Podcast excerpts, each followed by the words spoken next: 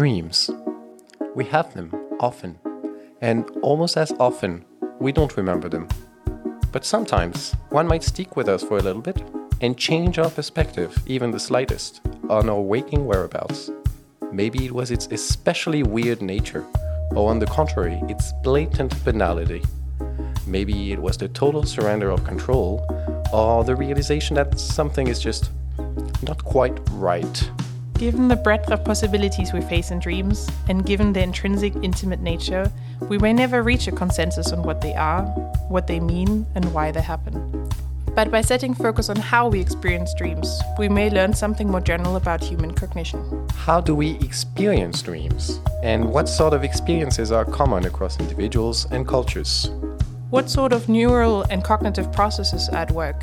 What makes dreaming different from memory or imagination? But most importantly, if I dream of Harrison Ford, am I Harrison Ford? In this bonus episode, we are visited by Melanie Rosen, philosopher, dream researcher, and longtime friend of the IMC, to discuss the phenomenology of dreams. My name is Savannah. And I'm Arno. And this is the Interacting Minds podcast.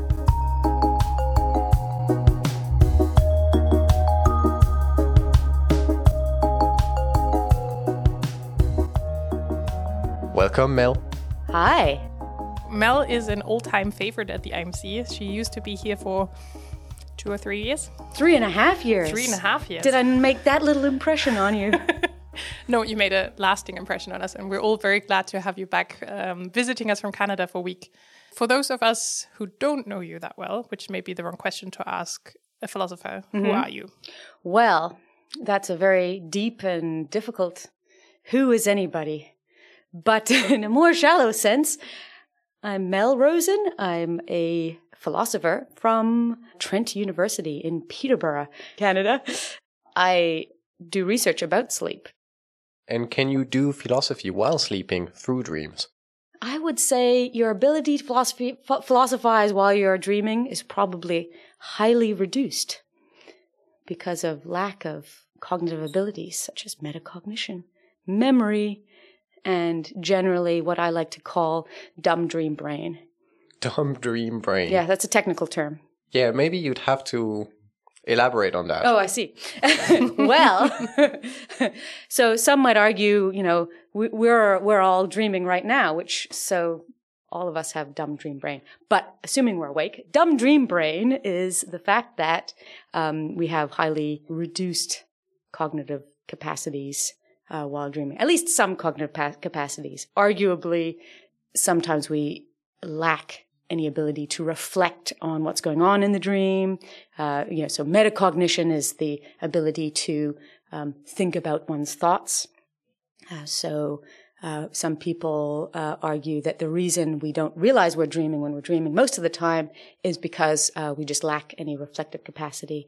Uh, we're mm. less rational, uh, less intelligent in general. Our access to our memories from waking are is highly reduced, um, and you you can I guess you could call it confabulate false memories or false mm. knowledge. So you might believe ridiculous things to the extent where some people have described dreaming as being like a delusion, a delusional state where you believe ridiculous things. Um, you're not surprised by bizarre happenings and, and so on. Just for the space of one night. Yeah, so your dreams might only last a, a couple of minutes. And so you can have a very uh, short period of time in which you are very unaware of how ridiculous everything is. Okay, so sometimes when I dream, mm-hmm. I can feel like a lifetime is passing. Other times it might feel like just five minutes. Mm-hmm.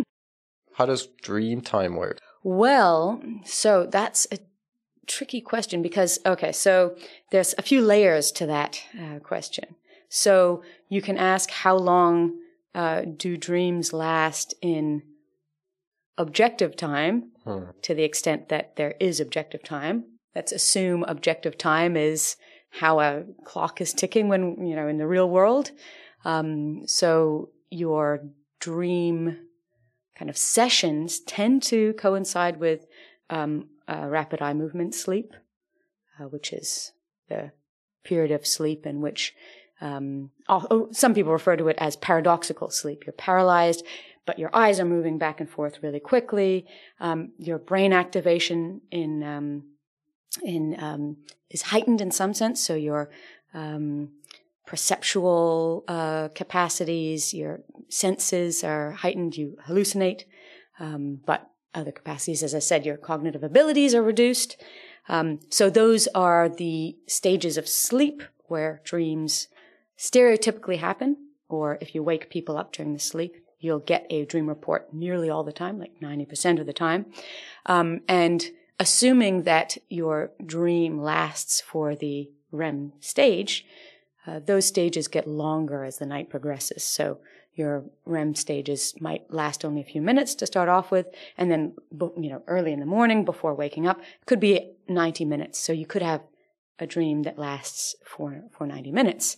Uh, but if you if you're thinking your dream is lasting for what did you say for much longer, then um, it's probably a uh, subjective time rather than um, objective time. So you have the feeling that you're you've been in this place for a long time.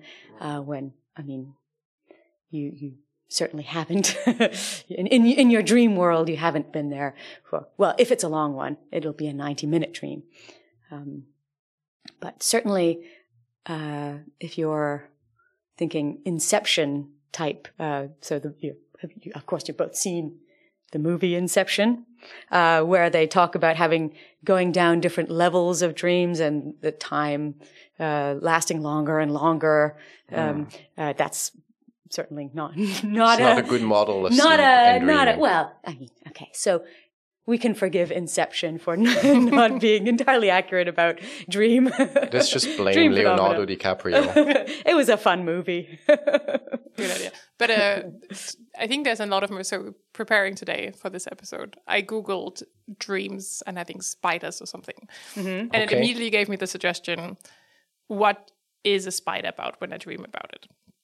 So I think there's this. So my puzzle for you is what is dream research because there's this whole Freudian mm. wonder world mm-hmm. um, psychoanalysis of dreams, but that's not what you do. Yeah, so I um, I can't comment too much on Freudian analysis. I'm not uh, very knowledgeable about it. Um, so I could also say I'm somewhat skeptical about it, which might uh, rub people the wrong way. Uh, but so, so let's say I, I, can only give you my opinion on, let's say, the analysis of uh, symbols in dreams. So, oh. um, yeah, you dream about a spider. I moved to Australia. This, that's where I, I, did my PhD. And travel makes me anxious. And, you know, there's really large spiders in Australia. So I remember this clearly. The first week that I moved there, I had this dream uh, where Steve Irwin, the crocodile hunter, was throwing spiders at me. It was a nightmare and it caused me to wake up. And you could say, Oh, okay. Well, that's, it seems a hyper stereotypical dream. Um, so what does all that mean? Does that mean I was anxious and afraid of spiders, um, and thinking a lot about, um, you know, Australia and moving and anxiety and stuff? Sure. Um, could I have told you that without the dream? Sure. so do, do, dreams reflect your waking concerns and your waking experiences? Yeah, that seems highly plausible.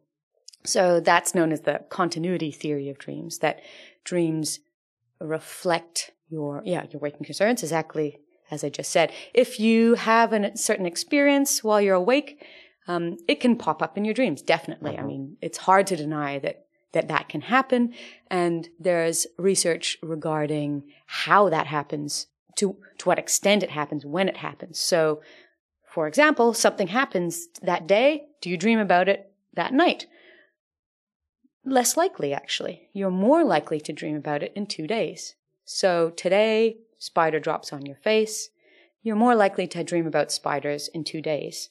Um, so so the research suggests there's this kind of bell-shaped curve of incorporation of elements from waking into dreams. So uh, night one, night two, you're less likely to dream about your spider dropping incident. night three, night four, night five, that increases your chances of dreaming about spiders and then kind of drops off. So you get this kind of seven day um, likelihood that things get incorporated. So that's very interesting. That does really suggest that things make it into your dream from the day, um, suggesting there's continuity between waking and sleeping. Um, but there's also discontinuity. So, yeah, I've I've never been been entirely convinced by the continuity theory as a theory of what happens in dreams because it seems a highly accurate description of what can happen in dreams or what sometimes happens. Um, also, there's discontinuity theory, which also describes a lot of what happens in dreams. If you were a continuity theorist, how would you account for dream bizarreness? So, um, let's say, you know, I guess a spider dropping on your face is bizarre. This brings up philosophical issues of what, what does Depends where you're from. what does bizarre mean? Yeah. So spiders don't drop on my face very often. That would be for me an unusual occurrence. What about an impossible event happening? A spider goes on your face and then um, expands to the size of a person and then crawls away. Or some- something impossible happening. You can dream about that.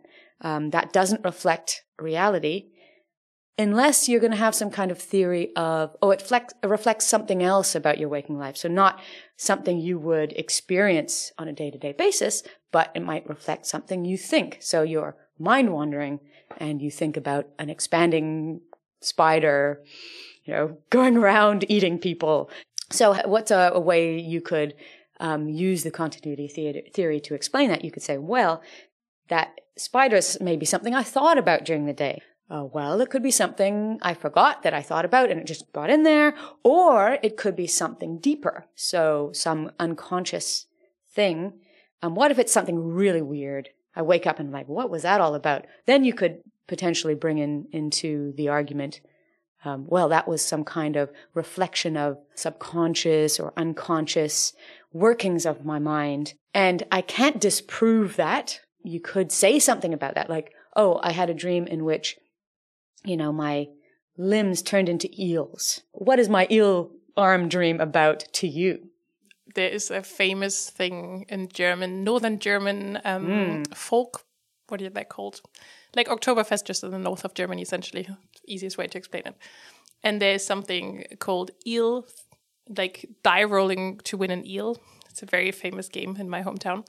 So immediately made me think about that. So, so your so some- eel folk tale, like a folk tale, or um, yeah, connecting to childhood. I think also it might have some like die elements. Like I immediately make connections to past experiences. okay. So So, you, maybe you drank too much beer. or you're really waiting for Oktoberfest. so it's like uh, it's your, it's a childhood nostalgia dream, maybe. Yeah, like if if I was looking for symbolism, I guess I would look for symbolism there with connections to the past. I'm mm-hmm. from the north coast. There's mm-hmm. some fish connections. It might be reaching out to the to my parents, to to mm-hmm. family. But are you thinking of it like it's your own dream or like it's her dream? Oh, I Well, think this about is it my exact- dream. too. Okay. This is That's- exactly the point, right? I came up with some random thing, and you came up with a like really plausible, like, oh, there's an eel festival. cool. that seems like really fitting, right? Yeah. I made up something, and if I asked you, oh, what does you know my eel, my, your arms turning into eels mean to you? And you know, it, it brings something to mind. So that's totally. Um, that seems like a, a potentially helpful um, way of thinking about something. Like it's um, you know free association free association. Okay um, maybe that can bring up to mind uh, pleasant memories or maybe a negative memory that you can i don't know do some kind of psychological work with. I i'm not knowledgeable about that. But um, yeah in my view the the dream itself is not meaningful. You can get meaning out of it. Like you, you know, we both watch the same movie. It means one thing to you. It means something else to me. And, and, you know, the movie itself doesn't, doesn't have that meaning. We have our own meaning. So, um, if the, if the dream itself has some kind of meaningful symbolism, I think it's very difficult to, to prove or disprove that.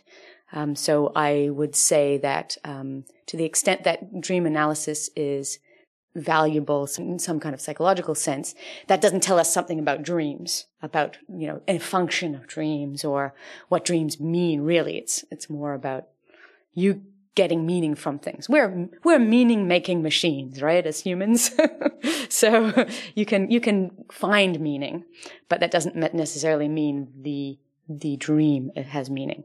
But you could say, but what about your your um, spider dream? You're dreaming about spiders. You were anxious about spiders. Um, you were anxious about moving to Australia. It seems like all your anxieties popped up in the dream. And I'm like, yeah, definitely.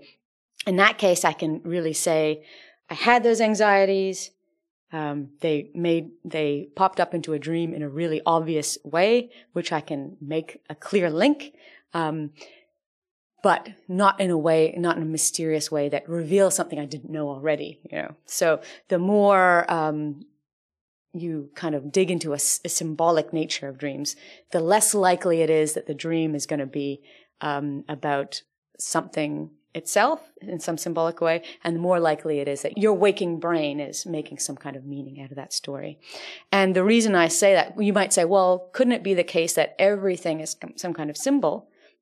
Possibly, but it's also the case that random things pop up. So um, you have, um, well, so you can say talking about random neural activation is not, you know, it's not, there's not really random neural activation. Random neural activation would be a seizure. So what exactly does that mean? But you have some kind of unusual neural activation that um, generates a um, random or unusual, bizarre image that doesn't really have any deep symbolic meaning. It's not coming up from your unconscious. Rather, it's just being generated in a semi random way. And it's somehow structured because your life has structure mm-hmm. and your brain has structures that mm-hmm. reflects your life. So, but yeah, so structure is tricky because you can have more or less structure depending on the experience. I think there's reason to believe that some dream experiences might be incomprehensible. So completely un, unknowable, ununderstandable um, to the waking brain, but those can't be reported and can't be remembered. So some kind of really, really bizarre kind of bringing together of different multisensory stimulus that doesn't have any structure or narrative, you won't remember or report that. You might have a sense that something weird just happened. And I've, I've woken up from dreams and gone, oh, this, I just had something really weird, but it kind of it doesn't stay in your memory. It, you can't, you need a, you need the narrative to be able to remember the experience. If there's no narrative and you said something like, oh, well, I had the sensation of, um, pressure on my hand and then, I don't know, blue light. And I mean, you, I guess you could try to report that, but it's much more difficult to report some weird, um, incomprehensible sensations than, oh, I was walking down the street and I saw a giant spider, you know, some kind of narrative structure. Because um, we're better at narratives. When do we remember dreams? So, hmm. other people are better than others at remembering dreams? Yeah, definitely. Um, so, one question we can ask is who dreams? In the first place. And to my knowledge, that's nearly everybody. I believe ha- there's a very rare condition caused by um, lesions that prevents dreaming. But people who believe they don't dream tend to just fail to remember their dreams. So I very rarely mem- remember my dreams, ironically. Um, uh, my partner remembers multiple dreams and I, so how much do we dream? We can ask. We can kind of indirectly guess. Well, not, not quite guess, but indirectly know how much we we dream by um, these experiments where people are wake, woken up from different stages of sleep. So, as I said before, REM sleep, you're going to report a dream if woken up in the right circumstances, meaning there's a researcher um, who wakes you up at the right stage and asks you, What were you dreaming? Um, they tend to get reports around 90% of the time. Um, from other stages of sleep, it's up to 40% which isn't insignificant. It's much less, but it's that's pretty common. So let's say 30% of the time you report a dream from a light stage of sleep or or even you know deep st- sleep. You have all these different stages. Um, that's still a lot of dreams happening. So if you have I don't know four to six uh, REM stages per night, that's you know up to four to six dreams just happening in those stages. And then you could be having dreams in other stages as well. You could have like at a you know, a low guess five dreams, you could have 10 or more dreams in the night. And if you're me, you might remember one every couple of months. Um, so I'm forgetting a lot of experiences that I have. Why do some people remember them better than, than others? It might be to do with um, when you tend to wake up from sleep. So if you wake up directly from a dream, you're more likely to remember it. Um, I find that if my sleep is disrupted, I might remember more than one dream in a night. So disruption from sleep can, can in, improve your memory, waking up in the right period. There's a wide variety in how uh-huh. good people are remembering things in their waking life. There's also an individual difference in, in dream memory. So, um, a very famous um, neuroscientist in dreams, Allan Hobson, um, would keep a dream diary, and every time he would remember a dream, he'd write it down. And he said he would remember a dream maybe every month or so. So, highly motivated to capture his dreams. But um, if you compare his average memory to my partner, whose only motivation for reporting dreams is because I do dream research. and he's like, oh, she'll be interested in this dream. Um, he'll remember two dreams, at least a dream every night, sometimes several. So it just seems there's a lot of individual variation. But yeah, you can improve your, your dream memory um, using s- several different techniques that are related to lucid dream, which is when very simply you realize that you're dreaming. Right now, I'm sitting here and talking to you guys, and I'm not really thinking about is this real or not. I guess I'm naively assuming that what is happening is awake. So it's dreaming without the dumb dream brain. Almost. So you are you have gained an insight, but you haven't necessarily gained waking levels of insight.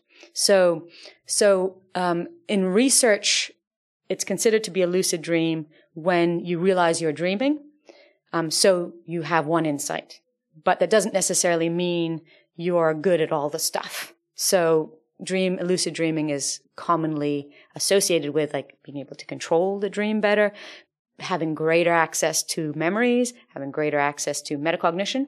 Clearly, you need some level of metacognition to think, hmm, this might be a dream. Oh, yeah, it is a dream.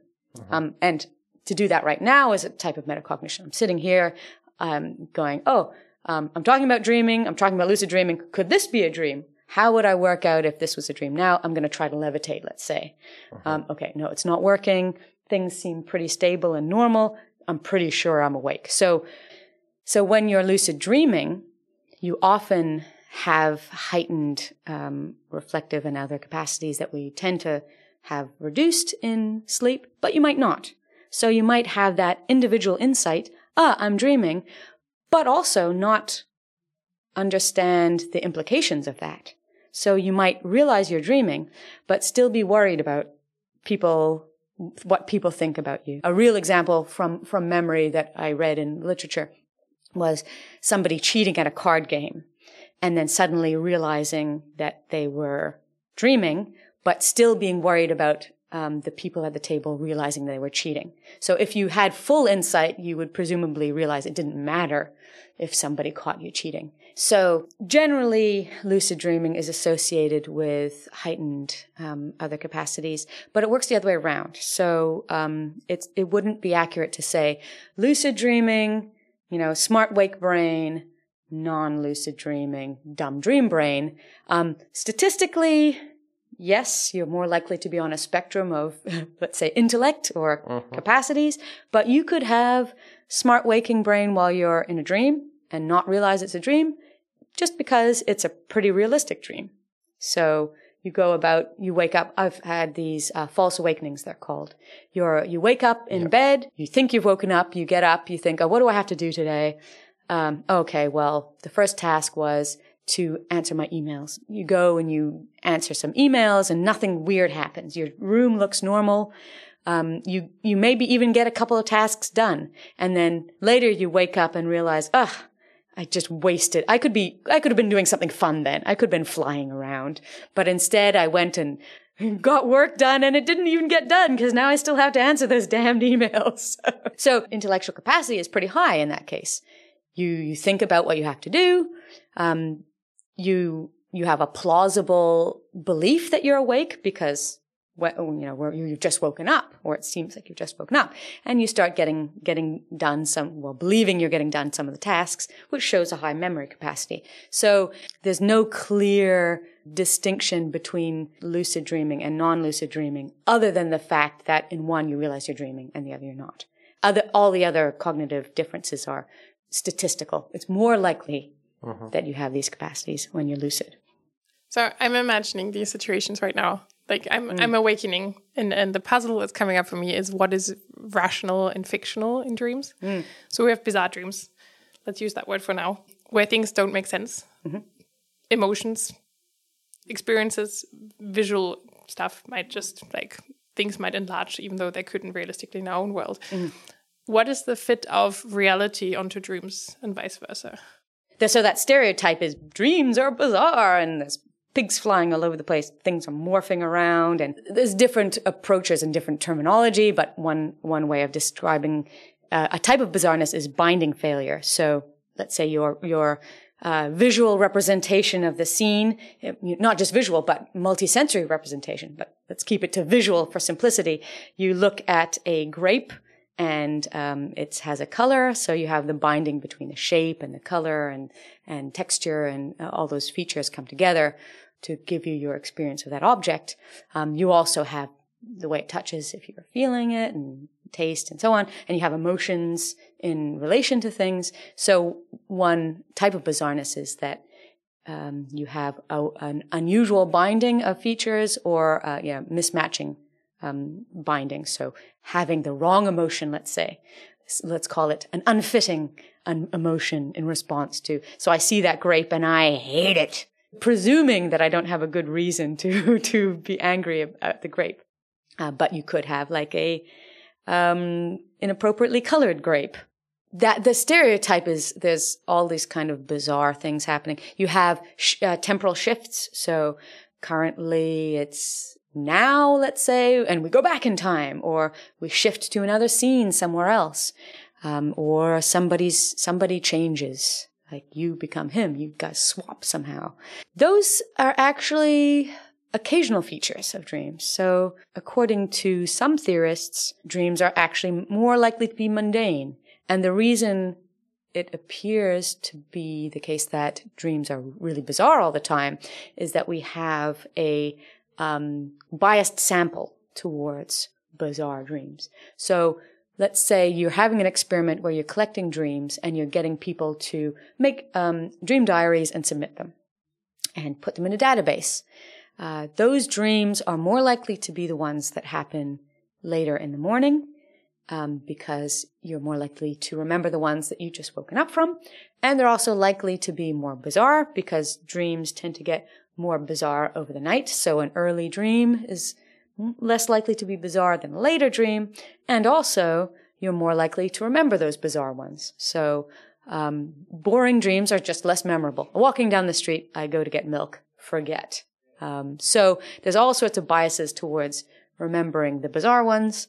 And if we have an experiment in which we're waking people up, as I said before, from REM at different stages, including NREM stages, um, you're, you find out there's many more doing something boring dreams. Then again, how do you judge what's bizarre? Because that's subjective. So, you know, where, you know, where is somewhere where spiders fall on your face all the time? If you're camping, spiders falling on your face is way more common than if you were walking around here and a, you know, a giant plate sized spider was to fall on your face and you believe you're at the IMC and in Denmark, that would be really bizarre. But if you're camping in Australia, then it's slightly less bizarre.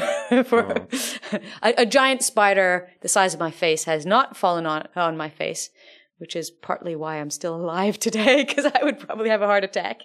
So in books, mm-hmm. we build up fictional worlds, and there we create an alternative universe where there's other rules in our own universe, mm. but they're still rational in the way that they're following the rule system. How is that applied to dreams? Because ah. I could have a world where everyone is flying in my dream. And as long as that is consistent, that might feel like a very non bizarre thing until I might experience something that mismatches that. Yeah, so context is very important. A bizarre thing for me might be a non bizarre thing for you, but also, let's say you're watching um, a sci fi, and the first few minutes when you're watching the sci fi, you're working out what are the rules to this world. And then later on, you know, there's spaceships everywhere, or, or you know, people have telepathic abilities. That's, you know, that's in world logic.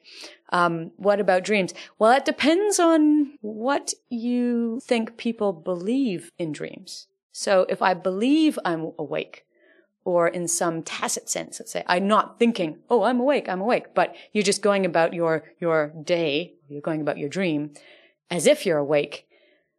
Um, under that assumption, the in dream logic shouldn't apply because then you should realize you're dreaming more often. So the realization we're dreaming is very rare. If something was to happen that's dream logic, for you to not think that that was bizarre, you would have to realize it was dream logic, or you'd have to realize it was another world. So saying, well, you know, talking about dream logic or, uh, uh, you know, dream bizarreness, um, we could reinterpret things to be not bizarre because they're just normal in a dream. Well, it all depends on if you if you think you're dreaming at the time. So it actually kind of works the other way around. If you're lucid, you're, as I said before, you're more likely to have all these cognitive capacities. You're lucid and you see something bizarre. You're more likely to realize it's bizarre. Um, you realize it's a dream and you don't think, oh, it's a dream, so that's normal. You still think, oh, that's a dream, but that's a weird thing to happen. And in fact, um, bizarre events is, is one of the um, ways people become lucid. They suddenly realize, hey, that's really weird.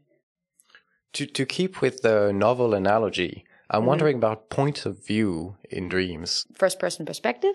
Yeah, first person, second person, 3rd mm-hmm. person. A fun element of dreaming is that you're not necessarily perceiving the dream from your eye when you go about your day. You're, you're looking from your first person perspective, which is from your own eyes. Um, and usually that happens uh, when you're when you think back. You re- remember something that happens. You remember that I was looking from this angle mm-hmm. on this scene. And also in dreams, you're more likely to be walking around. You're looking from the normal perspective, but sometimes you might be looking down on yourself. Interesting thing is is sometimes memory can be represented that way. You can yeah see from a disembodied perspective. You might not be in the narrative of the dream. You might just be observing what's mm-hmm. going on. You might be looking down at yourself or you, scare quotes, might not be you. You might be someone else. What exactly that means, I have a, a paper with uh, John Sutton, my PhD supervisor, about this. The person who experiences the dream from the first person perspective to be neutral about who it is, we'll call that person the protagonist. The protagonist might be a famous character or, you know, a different gender or look different, like non-human, um, inanimate object, respond differently to the surrounding environment than you would if it was, if it was you, have different memories. So have presumably false memories if it was you, but you know, confabulated memories. They don't have access to your memories. So depending on your theory of personal identity, so what makes you persist over time, you might want to argue, and I, I want to argue that some of these protagonists are not you. They are very shortly lived individuals, conscious beings that are housed in your brain, but not you. Whew. Hot so, takes. hot take. so, isn't it sad that statistically, in terms of the amount of dreams that are reported, these are pretty rare, but there are billions of people having dreams many times per night. The brains are generating lots of shortly lived conscious beings that you don't remember and they don't remember you and they pop in and out of existence. Isn't that sad? How about recurring dreams? Mm-hmm. So I have the same dream. I'm I don't know. This really makes me to stay with our kind of movie quoting. Um, in Harry Potter, we have the Pensieve, so I can enter mm-hmm. a memory from someone else or mm-hmm. my own memory from an outsider's perspective. Many people report in dream reports that you've been looking at having the same dream, like mm, walking down again. a corridor. I think is the most classic one, and mm. there's many doors, or yeah. re-having the same exam, oral exam. So I think uh, recurring dreams are often nightmares, and they're more common in in children. So yeah, when I was a child, I used to have some recurring dreams that weren't nightmares, and one I can remember that was a really scary nightmare, but the content wasn't scary. Binding failure again, so terrified of pushing a, tro- a shopping uh, trolley down a, an aisle. Um, so, uh, yeah, repeating of events is a relatively rare occurrence. It's m- more associated with with childhood. It's also more associated with trauma. So um, some people talk about the the resources, the relationship between memory resources and dream content, and do dreams uh, replay memories? And the answer is very rarely. I my answer would be you need a little bit more nuance because even a a dream that replays a memory doesn't really replay a memory the way a memory represents an event. Okay, so let's say you have a traumatic event, you, you're in a car crash, and you remember that car crash very vividly, and then you dream of having the exact same car crash, and you have a um, recurring dream. You're not actually remembering the car crash, you're reliving a, you're, you're in a virtual reality. Okay. This goes, this goes back into our theory of dreams. So that's something we have to talk about. What exactly does it mean to dream? So assume, assuming the received view, the, the common view of dreams that they're virtual reality like simulations or hallucinations. If we were awake and we relived a memory, it would be like suddenly being back there. So if I was to right now hallucinate that I was in a car crash, that would be, that's very different from what we call phenomenology, the experience of replaying a memory of being in a car crash, which you could say maybe is more like imagining than perceiving. But in, in a dream, you're perceiving being back there. So you're kind of, you have this um, unusual drawing on memory resources to generate the experience, but the experience itself is not a memory, it's, it's a hallucination. So there's this kind of weird, like, I, I would say talking about dreams replaying memories is interesting, but not quite accurate. It's like replaying a virtual reality based on a memory, if that makes sense. However, um, if your view of dreams is that they're more like imaginations, which is one theory of dreams, then you might be more of the view that they that some dreams do replay memories. Um, so, so the issue of phenomenology, the issue of what is the nature of the experience, um, is is a tricky one and, and yet unsolved. Um, I, am of the view that some dreams are more like imagination and some more like hallucination.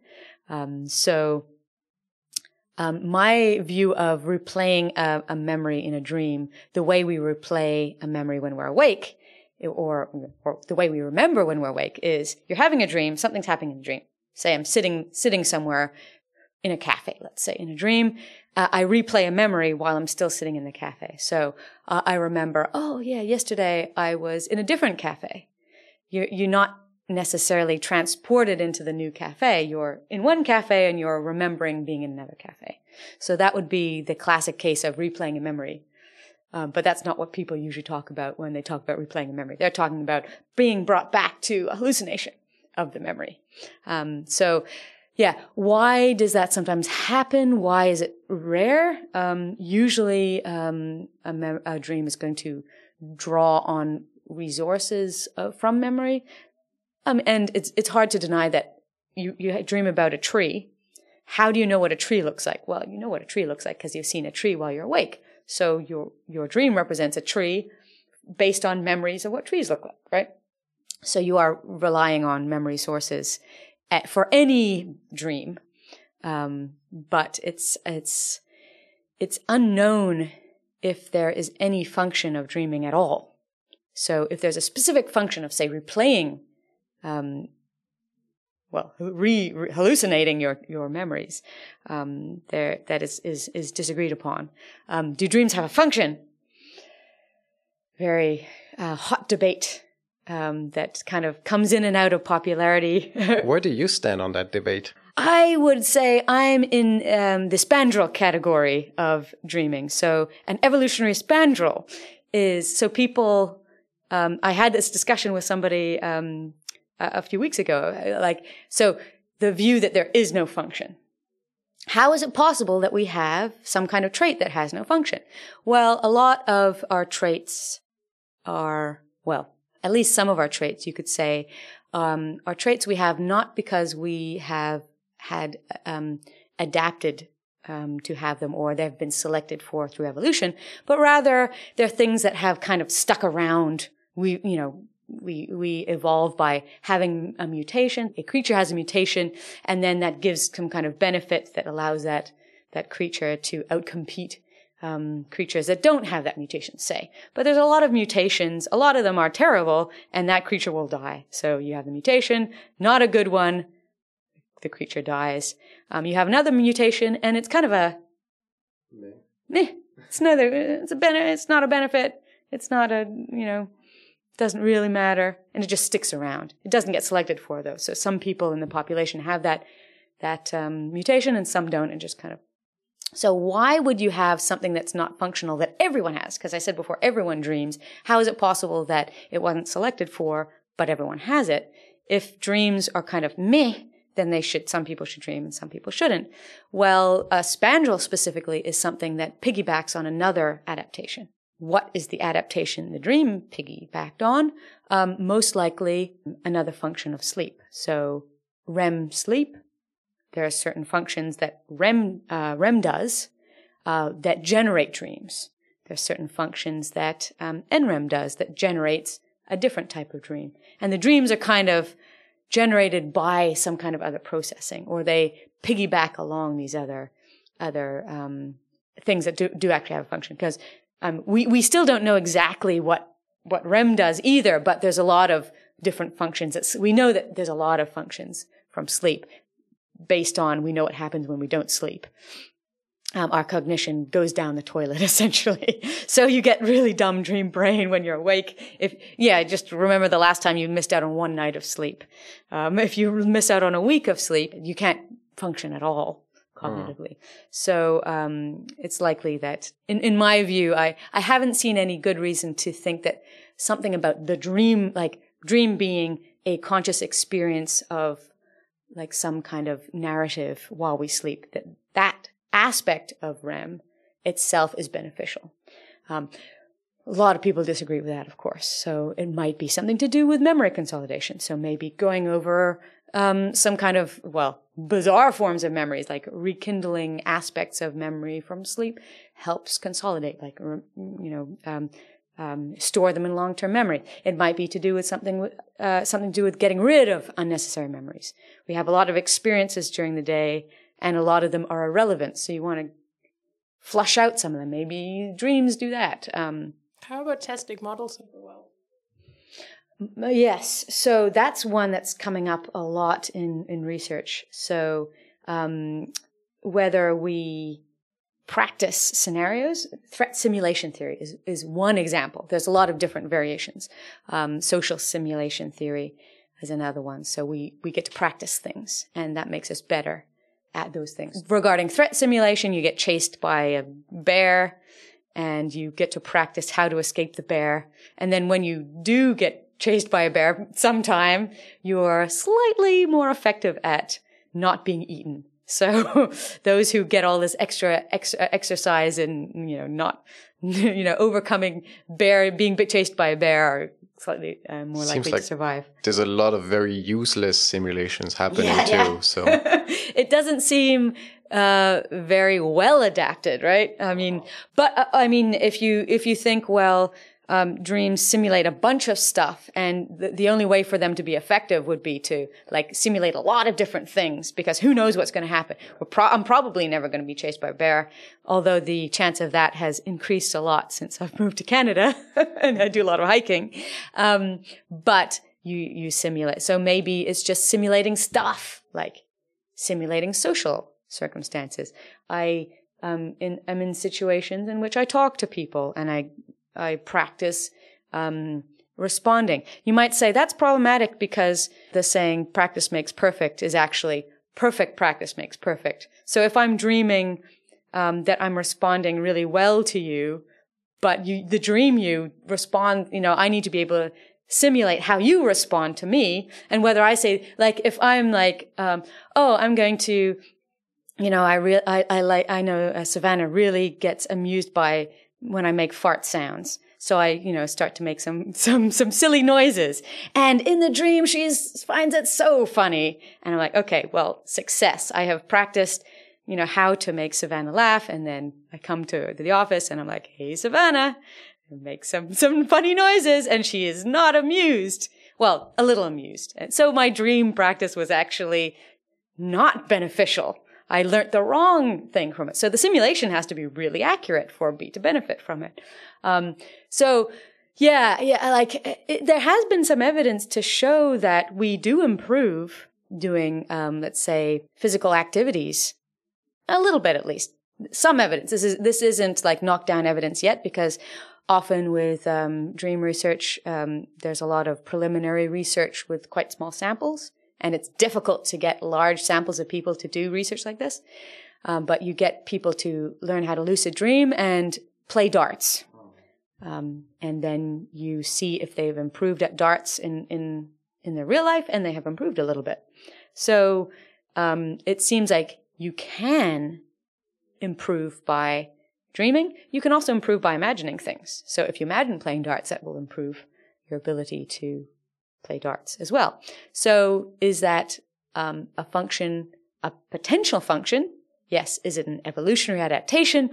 Less likely did was for it to be an evolutionary adaptation it means that our ancestors like common ancestors right because i believe um, most uh, mammals it's believed that most mammals dream some people they have sleep phases. Yeah that, that, that there's some evidence that mice can dream whether whether it's just um, like complex rem with no conscious experience uh, but let's assume that even something as simple as a mouse can dream. So a common ancestor um, must have outcompeted a non-dreaming version um, uh, of of that ancestor to the extent that all of these creatures dream. To me, it seems more plausible that the dreams have piggybacked on something very beneficial like REM sleep. The debate uh, goes on. It's really unclear exactly how the debate, debate would be solved because there's a lot of different possible uh, functions that uh, you know, there's a lot of papers on different function, potential functions of dreams.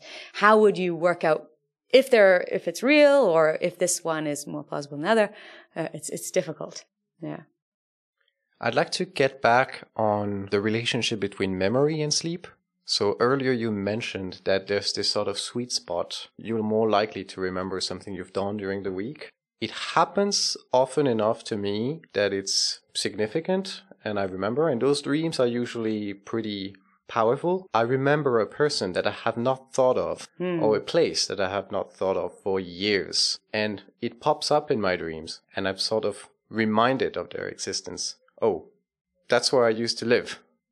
And then it just stays with me over the day or maybe a couple of days. Mm. So there seems to be this sort of bringing back things that otherwise might be lost. Hmm. Yeah. Yeah, that's quite interesting. I mean, I've experienced that as well. And I think there's a lot of individual difference there. So I tend to, well, there's always the, the problem of what do you remember and what do you forget in, in dreams. So we don't, none of us here have a good selection of our dream life. We, we only, unless you've been in an experiment, which I, I actually haven't, you only remember those those things that that that stick in your memory after you've woken up. So there's all that bias towards bizarreness and so on. Um, but I get the impression I'm more likely to dream about somebody I don't have regular interaction with. So you know, my partner, for example, who I interact with on a daily basis. I tend to not dream about as much as I would expect given the amount of interaction I, I have, have with him. But yeah, something like I remember our childhood friend who I haven't seen since I was five or, or yeah, whatever. Um, yeah, so what would explain that? You could say that this kind of unusual activation that's occurring, this, like I, I said, random before. Random is not really accurate. Just but, not understood. Yeah, weird activation, like, um, un, you know, hyperactivation of sensory areas. Sometimes, you know, uh, you know, reduced and then like heightened memory activation um, might generate some kind of um, you know unusual um, memory that pops up Um, but that can happen when you're awake as well. You're just sitting there and you think, oh, haven't thought about Bob in a while. So what is uh, what is remembering? Sometimes we have this intentional memory where we think, hmm, I have to remember, or I want to remember something. You know, you might just want to remember something pleasant. What happened that time I was at the party? What happened next? And it's nice to reminisce. So you you intentionally bring back your your memories to to consciousness. Sometimes things just pop into your head. Oh, I have to remember this and it pops up and you remember what you have to do tomorrow. That can happen when you're awake as well. Um, it just seems much more unusual when we're dreaming because, as I said, you're drawing on the memory resources, but then you're hallucinating the, the thing. So, person you haven't seen since you were a child, then you hallucinate that you're, you're seeing them. Is it the child that you see? Is it them but grown up? Some sometimes it seems like oh there's these weird things that happen in dreams like you you know this unusual thing that i haven't thought about ages ago pops up. But when you think oh what actually happens when we're awake? What kind of things pop into our minds? What do we do when we're uh, mind wandering? All sorts of bizarre things can happen when you're mind wandering. The most interesting thing to me is given that they happen what does this tell us about human minds? What can minds do is an interesting thing we learned from dreams. Um, can the mind create a virtual reality while you're mostly shut off from the world? So stereotypically, the dream is happening all generated in your own head and everything is generated there. Uh, but what what often often happens is, happens is we do feel some sensations from the, the body that kind of I call them infiltrate a sensory infiltration. Um, so you know someone squeezes your arm and you feel it while you're dreaming. So infiltration can happen. But other than that, most of what's generated is from within your your your brain, within your mind. Um, what can the the the brain do? Um, so this this idea about a person can be generated. Your brain can generate a shortly lived identity, depending on what your theory of identity is. If you have a theory of identity that has to persist over time, then maybe that you we shouldn't call that an identity, whatever. But can the brain generate a realistic virtual reality? Some people think no, it's not actually a, a realistic virtual reality. It's like more like imagination, that kind of thing. So we've been uh, discussing a lot about stupid brains, smart brains, um, juicy takeaways from discussions on dreams. What would you like people to take away from this episode? Oh, the dreams are um, more interesting than the kind of boring stories people tell you about their own personal dreams. So we all have the experience of there's this one friend that wants to tell me about their dreams. Ugh. but even if you find dream reports boring, oh, another flying pig, the implications of dreaming themselves are, are very interesting in terms of philosophy. Um, science of dreaming is very interesting. There's all sorts of things we can learn about about minds and brains and hu- humans from studying them, um, and that um, they're not just cognitive trash we can still learn a lot from them and what they tell us about our minds. Last question. If in my dream there is a little Harrison Ford that pops up, and then I dream of the same Harrison Ford again in another dream, following your idea that we generate identities and short lived characters, is that the same Harrison Ford? Dun, dun, dun. Well, so is Harrison Ford conscious? Sorry, sorry, Harrison Ford, if you're listening. I'm sure you're conscious. I mean, dream Harrison Ford. Is Harrison Ford the one experiencing the dream? It happens. Okay. So you could be dreaming about interacting with Harrison Ford. Presumably, Harrison Ford himself is not conscious. So the characters that we interact with would not be identities. No. But presumably, yeah. Protagonist would. Yeah. So, I mean, yeah, if you hallucinate a little green man, you know, going, oh, hello, that's how little green men speak. Um, presumably that doesn't generate, um, a conscious being. You just generate the visual, yeah, you're hallucinating vi- vision of a, of a creature.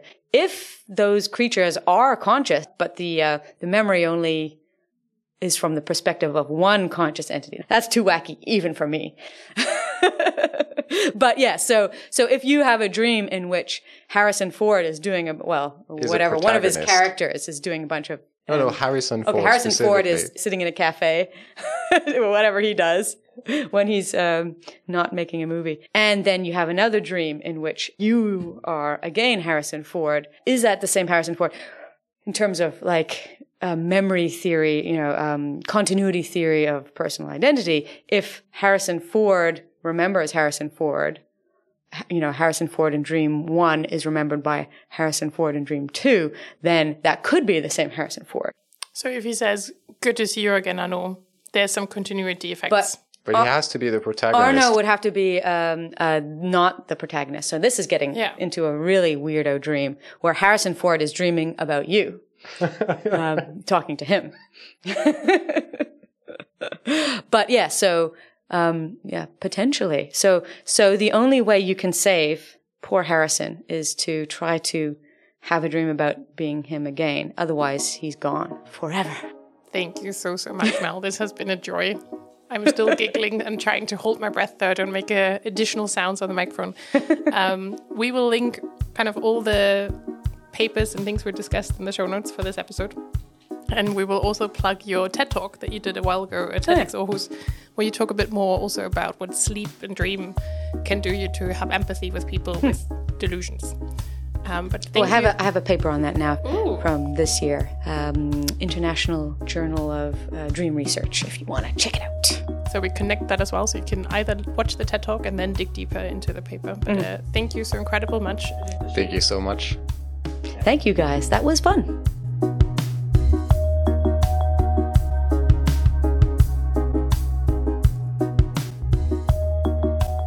This podcast is edited and produced by Kirsi Tilk, Arnault Quentin Vermillet, and Savannah Schulz. Music by Simon Karg. The podcast is funded by the Interacting Mind Center seed funding grant. Visit the Interacting Mind Center website to gain access to show notes and further information at interactingminds.au.dk.